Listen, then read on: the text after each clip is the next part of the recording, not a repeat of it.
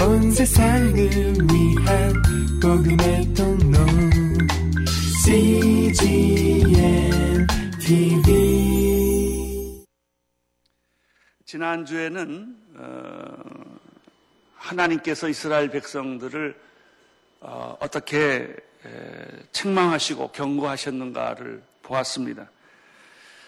하나님을 잘못한 사람들, 하나님을 등지는 사람들에게 대해서는 어, 책망하시고 경고하십니다.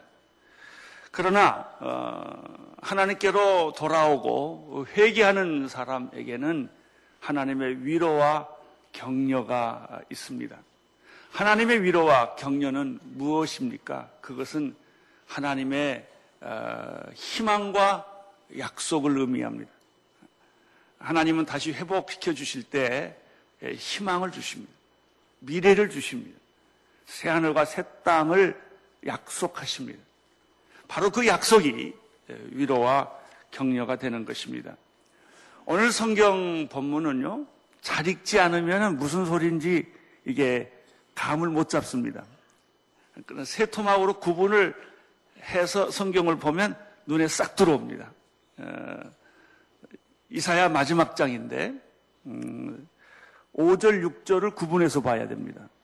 그리고 7절에서 9절을 또 구분해서 보면 잘 보입니다. 10절에서 14절을 또 잘라서 읽으면 계속 읽으면 앞뒤가 연결이 잘 어렵습니다. 그 잘라서 보면 아주 그 분명한 주제가 나타납니다. 5절, 6절의 이야기는 어, 너를 조롱하던 원수들이 대적들이 거꾸로 수치를 당할 것이다. 너를 왕따 시켰던 그들이 하나님이 그들을 왕따 시킬 것이다 하는 얘기입니다.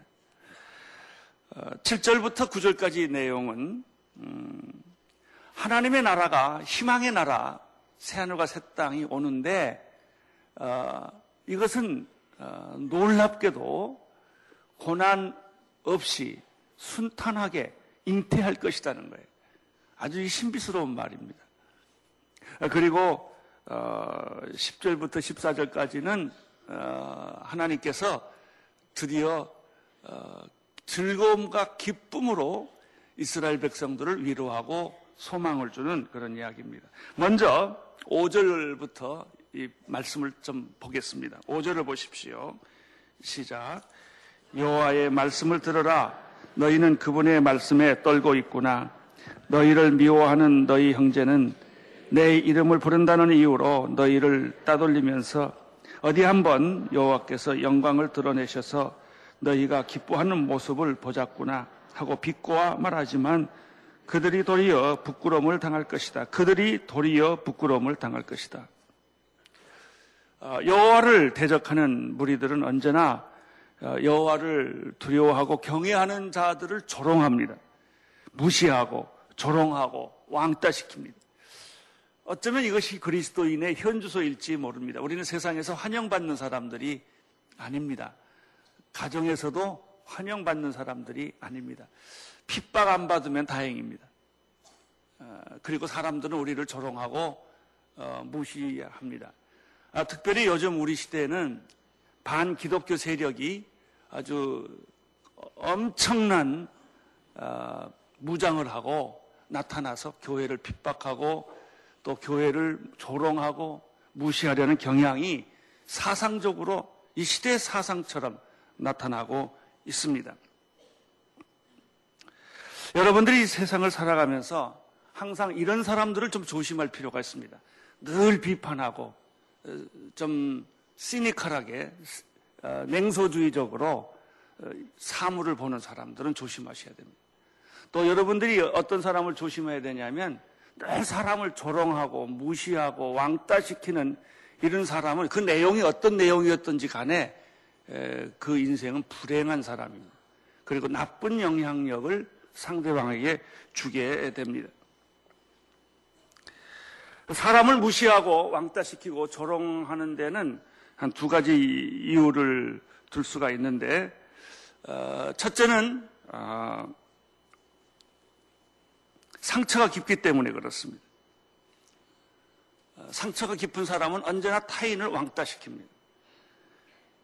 또 자신보다 훌륭하고 정직한 사람을 보면 어, 이 사람은 견디지를 못합니다. 그 사람을 공격하고 어, 그 사람의 약점을 드러내는 그런 일들을 하지요.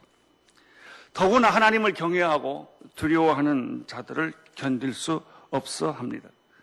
오늘 이 성경 본문에 보면은 어, 그분의 말씀에 떨고 있구나라고 하고 예, 시작하는데 하나님의 말씀 앞에서 경건하게 두렵고 떨림으로 사는 사람들을 이 세상에 하나님의 대적들, 원수들은 싫어한다는 이야기입니다. 그러나 하나님은 어떻게 하십니까? 거꾸로, 거꾸로 그들을 부끄러움을 당하게 만들고 또 안가품을 한다는 것입니다. 6절을 보십시오. 6절 시작. 성읍에서 아우성 소리가 난다. 성전에서도 소리가 들린다. 이것은 여호와께서 그분의 원수들에게 그들이 받아 마땅한 대로 안가품하는 것이다. 성읍에서 아우성 소리가 들린다는 뜻은 뭐냐면 어, 포로로 잡혀있던 이스라엘이 해방이 됐어요. 포로에서 귀향이 됐어요. 성읍으로 돌아왔어요. 너무 좋아서 그들이 소리를 지르는 거예요. 그 헌화하는 소리.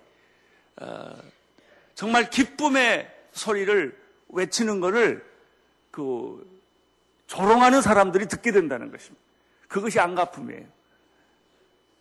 두 번째, 성전에서 소리가 들린다는 것은 무너진 성전을 재건하면서 들리는 소리. 어, 얼마나 신나고 망치 소리와 벽돌 소리가 얼마나 신나고 즐거운 어, 소리이겠습니까? 바로 어, 원수들에게 이 소리를 듣게 해주겠다는 것입니다. 이것이 첫 번째 부분입니다. 여러분 기억하십시오. 하나님을 대적하고 조롱하고 어, 또 예수 믿는 사람들을 왕따시킨 사람들은 결과적으로는 부끄러움을 당한다는 것입니다. 이것이 하나님의 섭리입니다. 그들은 나중에 정말 하나님 앞에서 수치를 겪게 될 것입니다. 두 번째, 7절과 9절의 말씀은 아주 새로운 개념인데요. 어, 새로운 나라가, 새로운 민족이 탄생될 터인데 아주 이상한 방법으로 탄생이 된다는 것입니다. 먼저 7절을 좀 보겠습니다. 7절 시작. 시원은 진통이 시작되기 전에 이미 나왔고 상고가 덮치기도 전에 아이를 낳았다. 아이를 낳는 여인의 비유예요. 어, 임신한 여자가 어, 이제 해산딸이 돼서 아이를 낳게 되면은 어떤 일이 생깁니까? 예외 없이 진통을 합니다. 상고를 겪습니다. 어, 진통과 상고를 겪고 난 다음에 아이가 태어나는 것이죠. 그러니까 이 경우는 어떻습니까? 시온이 진통이 시작되기 전에 아기를 낳아버렸다는 거예요. 진통하고 아이가 나오는데 이 경우에는 진통이 시작되기 전에 아이가 이미 나아졌고 산고가 덮치기 전에 어, 여러분들 우리가 여인의 그 산고를 다 기억하고 있죠. 그 산고가 오기 전에 예, 아이를 낳았다는 거예요. 이것은 무엇입니까? 하나님의 약속된 축복된 백성들 그 나라는 포로라는 어, 바벨론 포로라는 그런 극심한 고통을 겪었지만 나라가 이렇게 약속대로 태어날 때는 고통 없이 태어난다는 거예요. 순산한다는 거예요. 진통 없이 태어난다는 것이죠. 어, 이스라엘 나라가 어, 하나님께서 해방시켜 주신 것은 이스라엘 백성들이 노력하고 애쓰고 독립운동을 해서 된 게 아니라는 거예요. 지금 뭐 코소보에도 독립운동이 일어나고 있고 뭐 전 세계에 있지요. 우리나라도 우리 선조들이 8.15 해방 전에 독립을 위해서 얼마나 많은 투쟁과 희생을 했습니까? 그러나 우리들이 에, 독립운동을 해서 무력으로 나라를 다시 찾은 게 아니란 말이죠. 어느 날 갑자기 8월 15일 에, 일본이 항복하는 방송을 듣게 됐고 그 순간에 에, 일본은 어, 우리 대한민국을 해방시킬 수밖에 없는 처지에 간 거예요. 그게 히로시마의 원포가 아닙니까? 사람이 한 게 아니라 말이죠. 우리들이 한 게 아니라 말이죠. 하나님께서 어떤 한 순간에 갑자기 상상할 수 없는 방법으로 어, 막판 뒤집기를 해버리는 거예요. 해산 없이 아이가 태어날 것이고 산고 없이 아이가 쑥 나와버린 거예요. 그게 하나님의 축복이요 약속이라는 것입니다. 아주 새로운 개념이에요. 그동안 우리는 고생을 안 했다는 얘기가 아니에요. 우리 선조들이 해방을 위해서 감옥에 들어가고 순교하고 뭐 이런 너무 비참한 어려운 일들을 많이 겪었지만은 그것 때문에 나라가 해방된 게 아니라 하나님의 절대 주권 때문에 하나님의 방법으로 순식간에 어, 이 한반도에 통일이 오고 해방이 왔다는 거예요. 무엇을 생각하게 합니까? 통일이에요. 우리가 육자회담하고 다 열심히 해야죠. 또, 그 다음에 뭐 여러 가지 북한과 지금, 어, 왕래하고 하지만은 성경적으로 보면은 통일은 그런 방법으로 오는 게 아니라는 거예요. 하나님이 어느 날 갑자기 뒤집어 버리는. 갑자기 뒤집어 버려요. 인간이 한 게 아니라 통일은 하나님이 하셨다는 거예요. 하나님의 방법으로. 그렇기 때문에 너무 조급해 할 필요도 없고 너무 방, 방심할 필요도 없는 거예요. 하나님이 하시는 일이기 때문에 그렇습니다. 이것은 우리 인생에 있어서도 마찬가지예요. 다 죽어가던 사람이 하루아침에 살아나게 될 수도 있고 다 망하던 기업이 하루아침에 뒤집어질 수도 있는 게 하나님의 방법이에요. 여러분의 인생도 하나님 앞에 서 있기만 하면 이렇게 뒤집어진다는 거예요.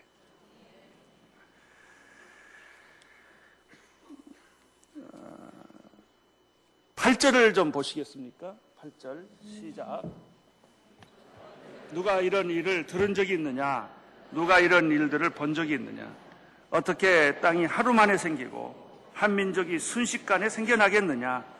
그러나 시온은 진통이 시작되자마자 아이들을 낳고 있구나. 상상할 수 없는 일이요, 불가능한 일이라는 것입니다. 어떻게 하루 만에 땅이 생기고 한 민족이 생겨날 수 있다는 말인가? 여기서 이성과 믿음의 문제가 생깁니다. 이성으로는 이해하기 어려운 거예요. 우리의 경험으로는 소위 말하면 역사적으로 이해를 하면 이해가 안 된다는 것이죠. 이것이 진화론과 창조론의 차이고 이것이 하나님의 방법과 사람들의 방법. 그래서 정치도 사람의 정치가 있고 하나님의 정치가 있어요. 열왕기왕, 열왕기상, 사무엘상, 사무엘은 하나님의 정치가 거기에 있는 거예요. 우리는 사람의 정치만 보는 거예요.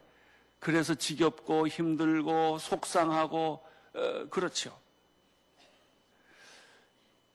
여러분, 우리가 하나님을 믿는다는 것은 무엇을 의미합니까? 하나님이 하시는 일을 신뢰한다는 것을 의미합니다.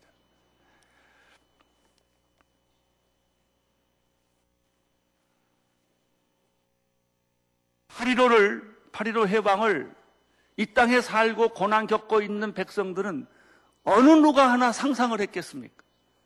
상상 못했어요.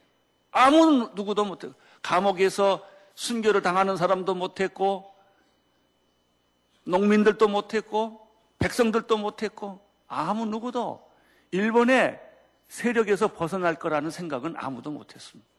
그러나 하나님이 하신 것입니다. 이 세상은 하나님의 역사와 사람의 역사로 만들어져 가고 있습니다.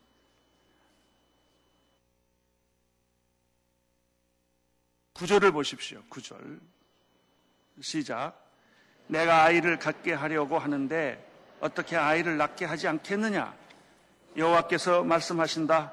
내가 아이를 낳게 하려는데 어떻게 나오지 못하게 태를 닫겠느냐?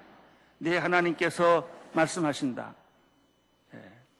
예. 이것을 가리켜 우리는 하나님의 섭리와 계획이라고 합니다.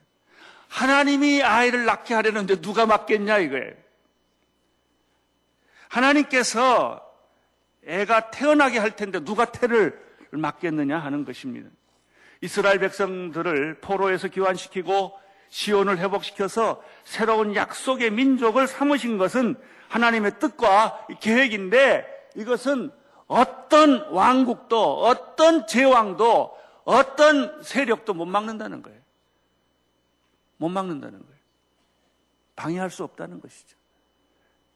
여러분 앞으로도 지구가 종말이 올려면 얼만큼 더 우리가 살아야 될지 몰라요. 세계 역사는 어떻게 몇 번 뒤바뀔지 아무도 몰라요. 그러나 분명한 것이 하나 있어요. 하나님의 역사는 아무도 못 막는다. 하나님의 역사는. 여러분의 인생을 향한 하나님의 역사는 아무도 방해할 수가 없다는 것이죠. 이 말은 또 무엇을 의미할까요? 방해하지 말라 그 얘기. 하나님의 역사는 실패하는 법이 없다. 반드시 이루어진다 하는 것입니다. 하나님께서 하시고자 하시면 나라도 하루아침에 세우시고 한 나라도 하루아침에 없애버리십니다. 여러분, 통일에 대해서도 나는 여러분에게 이 믿음이 있게 되기를 바랍니다. 하나님이 하십니다.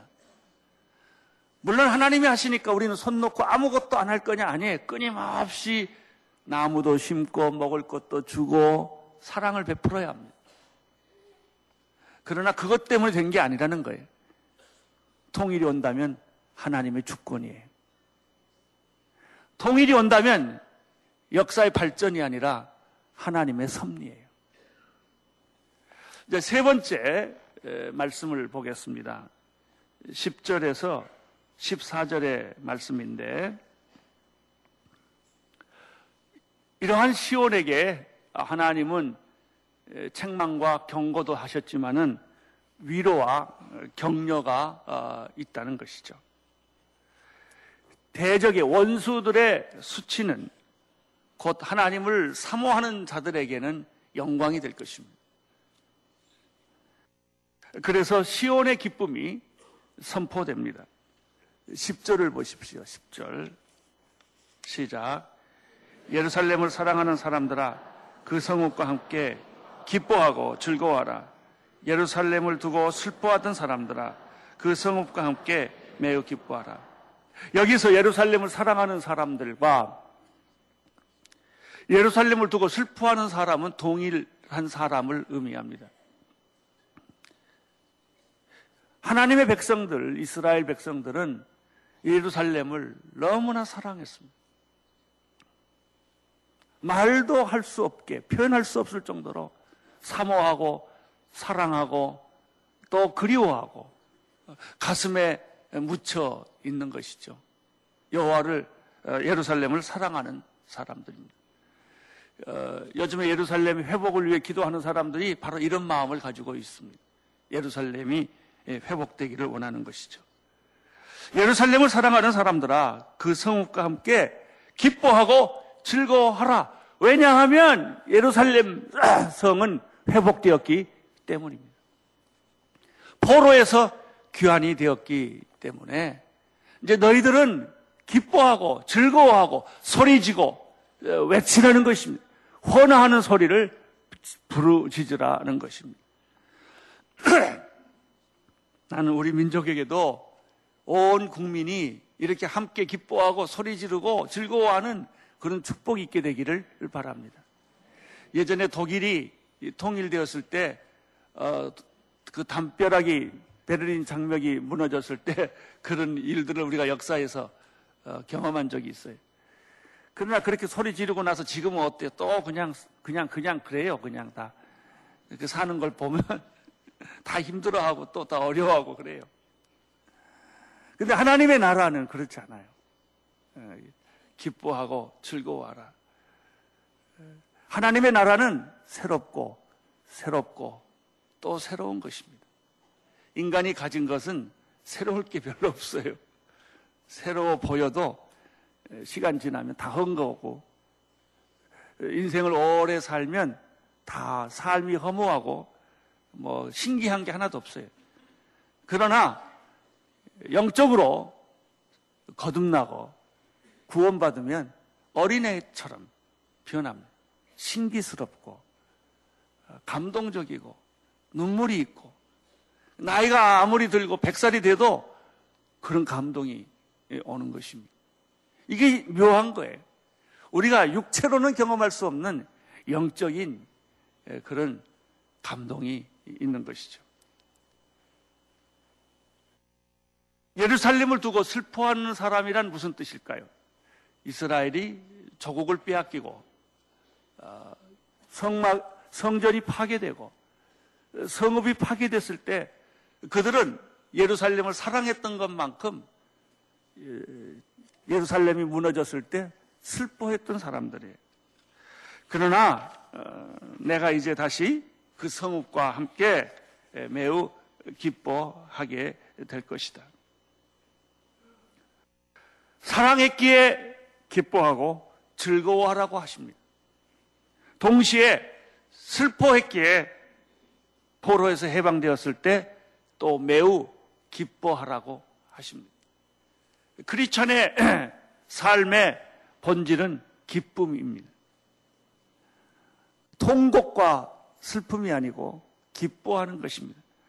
사도 바울도 기뻐하라. 내가 다시 말하노니 기뻐하라. 이렇게 말씀을 했습니다. 감옥에서 이 말을 했습니다. 우리는 어, 우리를 어떤 핍박과 고난 속에 우리를 집어넣는다 할지라도 어, 크리스천들은 기뻐할 줄 아는 사람들입니다. 환경을 뛰어넘어서 환경을 다시 재창조해서 기쁨의 장소로 만드는 것입니다.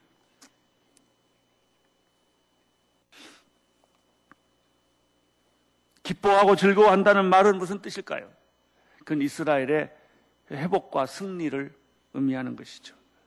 동시에 이스라엘을 향하신 하나님의 위로와 격려를 의미합니다. 이 얼마나 기가 막힌 축복입니까? 기뻐하라, 즐거워하라, 아, 명령하십니다.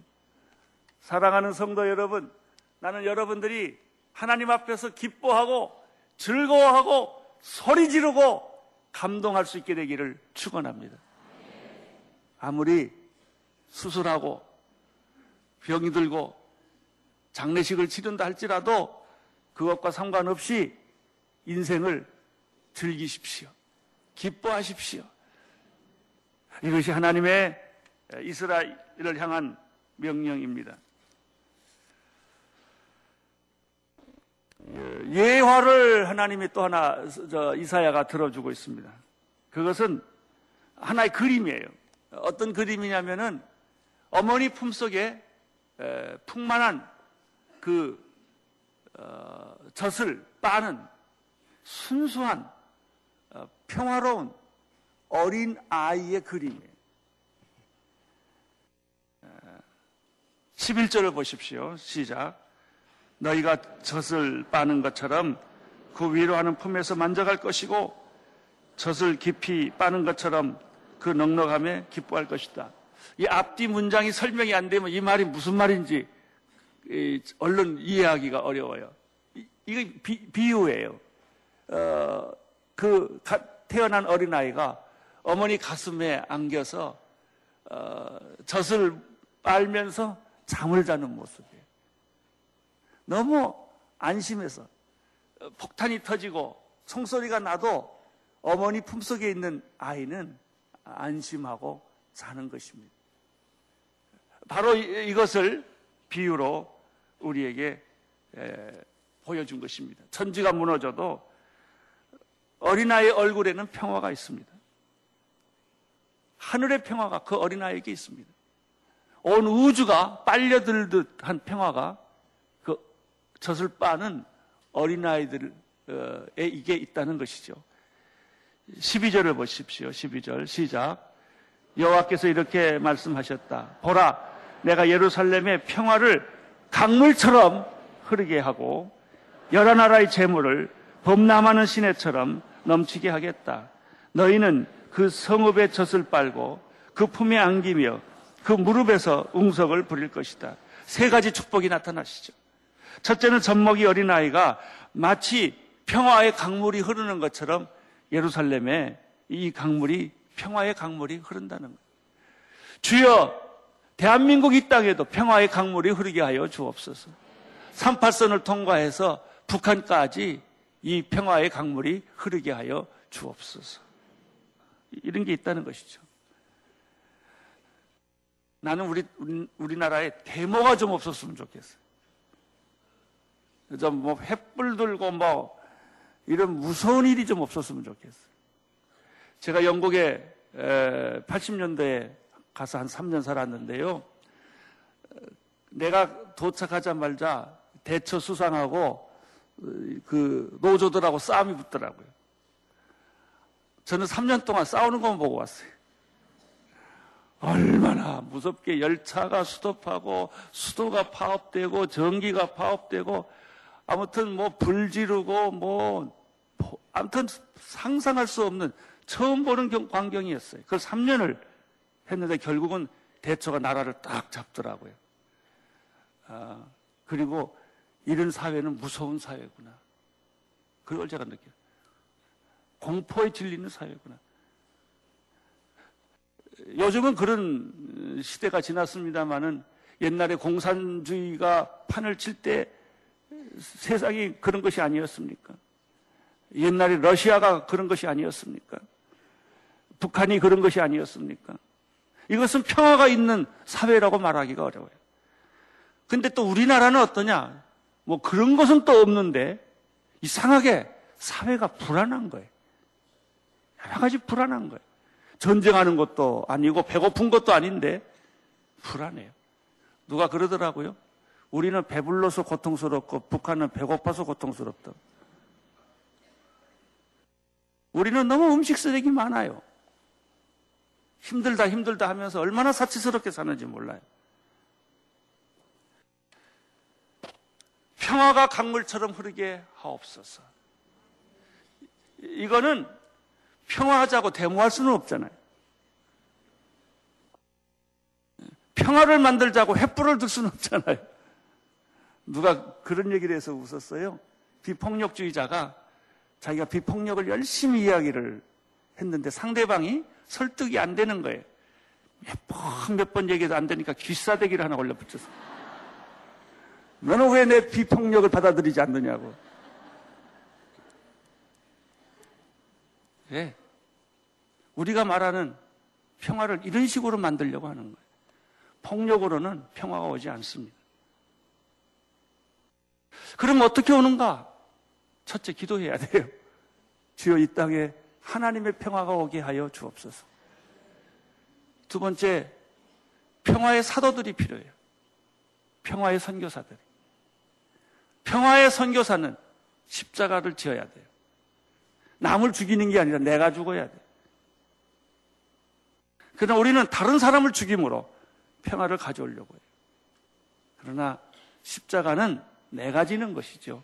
다른 사람에게 십자가를 지게 하는 것은 아니란 말이죠. 두 번째, 어, 여러 나라의 재물들이 들어와서 범람하는 시내처럼 넘치게 하겠다. 아, 이 말만 들어도 기분이 좋네요. 예. 예, 무역이 잘 되고 전 세계 모든 재화가 다 이 땅을 범람하는 시냇물처럼 흐른다는 거예요. 나는 우리나라의 경제도 잘 됐으면 좋겠어요. 그래야 남을 도와주죠. 흘러 넘쳐야 여러분들 다 풍성한 삶을 살기를 축원합니다. 남한테 꾸지 말고 남한테 동냥하지 말고 남에게 베풀어주고 꾸어주고 어, 이런 축복된 삶이 나는 여러분에게도 있게 되기를 바랍니다. 이스라엘에게 그것을 허락하겠다고 말씀을 하셨습니다. 세 번째는 아, 하나님의 품에 안겨서 젖을 빨고 어, 그 무릎에 안겨서 응석을 부린다는 것입니다.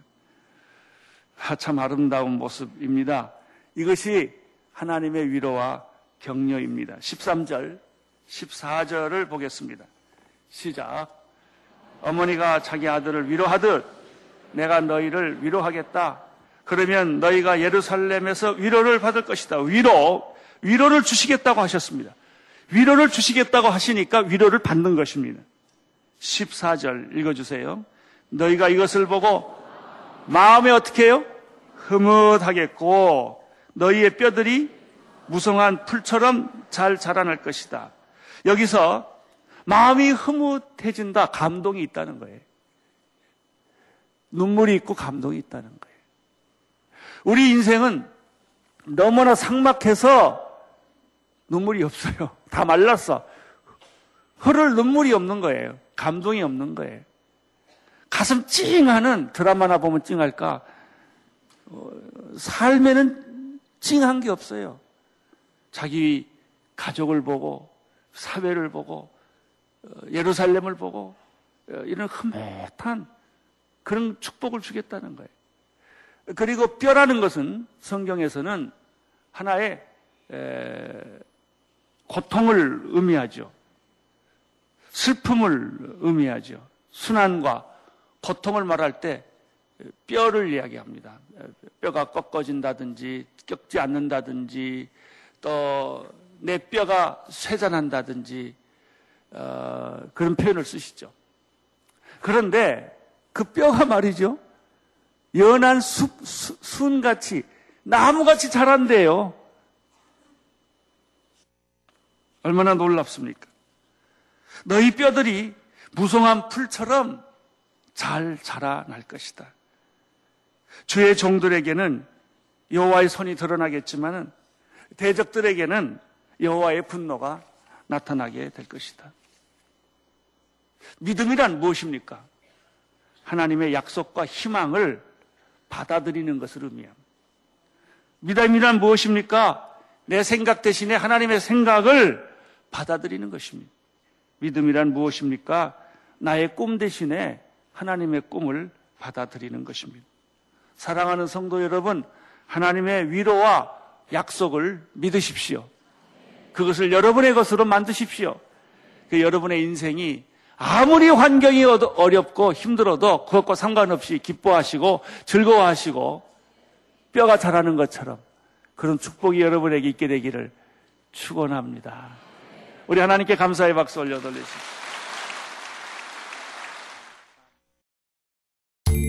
온 세상을 위한 복음의 통로 CGM TV